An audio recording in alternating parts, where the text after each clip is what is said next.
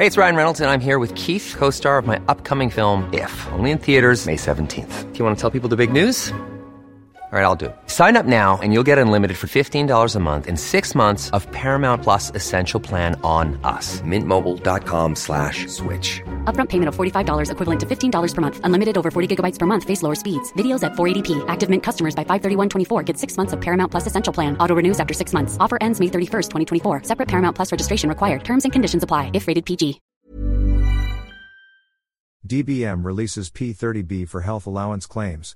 The Department of Budget and Management released P30.11 billion for the Health Emergency Allowance (HEA) claims of healthcare and non-healthcare workers in the country for 2023. Part of President Bongbong Marcos' commitment is the continuous provision of financial support to our healthcare and non-healthcare workers, Budget Secretary Amenah Pangandaman said in a statement on Monday. They deserve all our care and support because when we needed them, they risked their lives and safety just to save and care for us, she added. Pangandaman gave assurances that the entitlements and benefits of the country's healthcare and non-healthcare workers will be consistently guaranteed.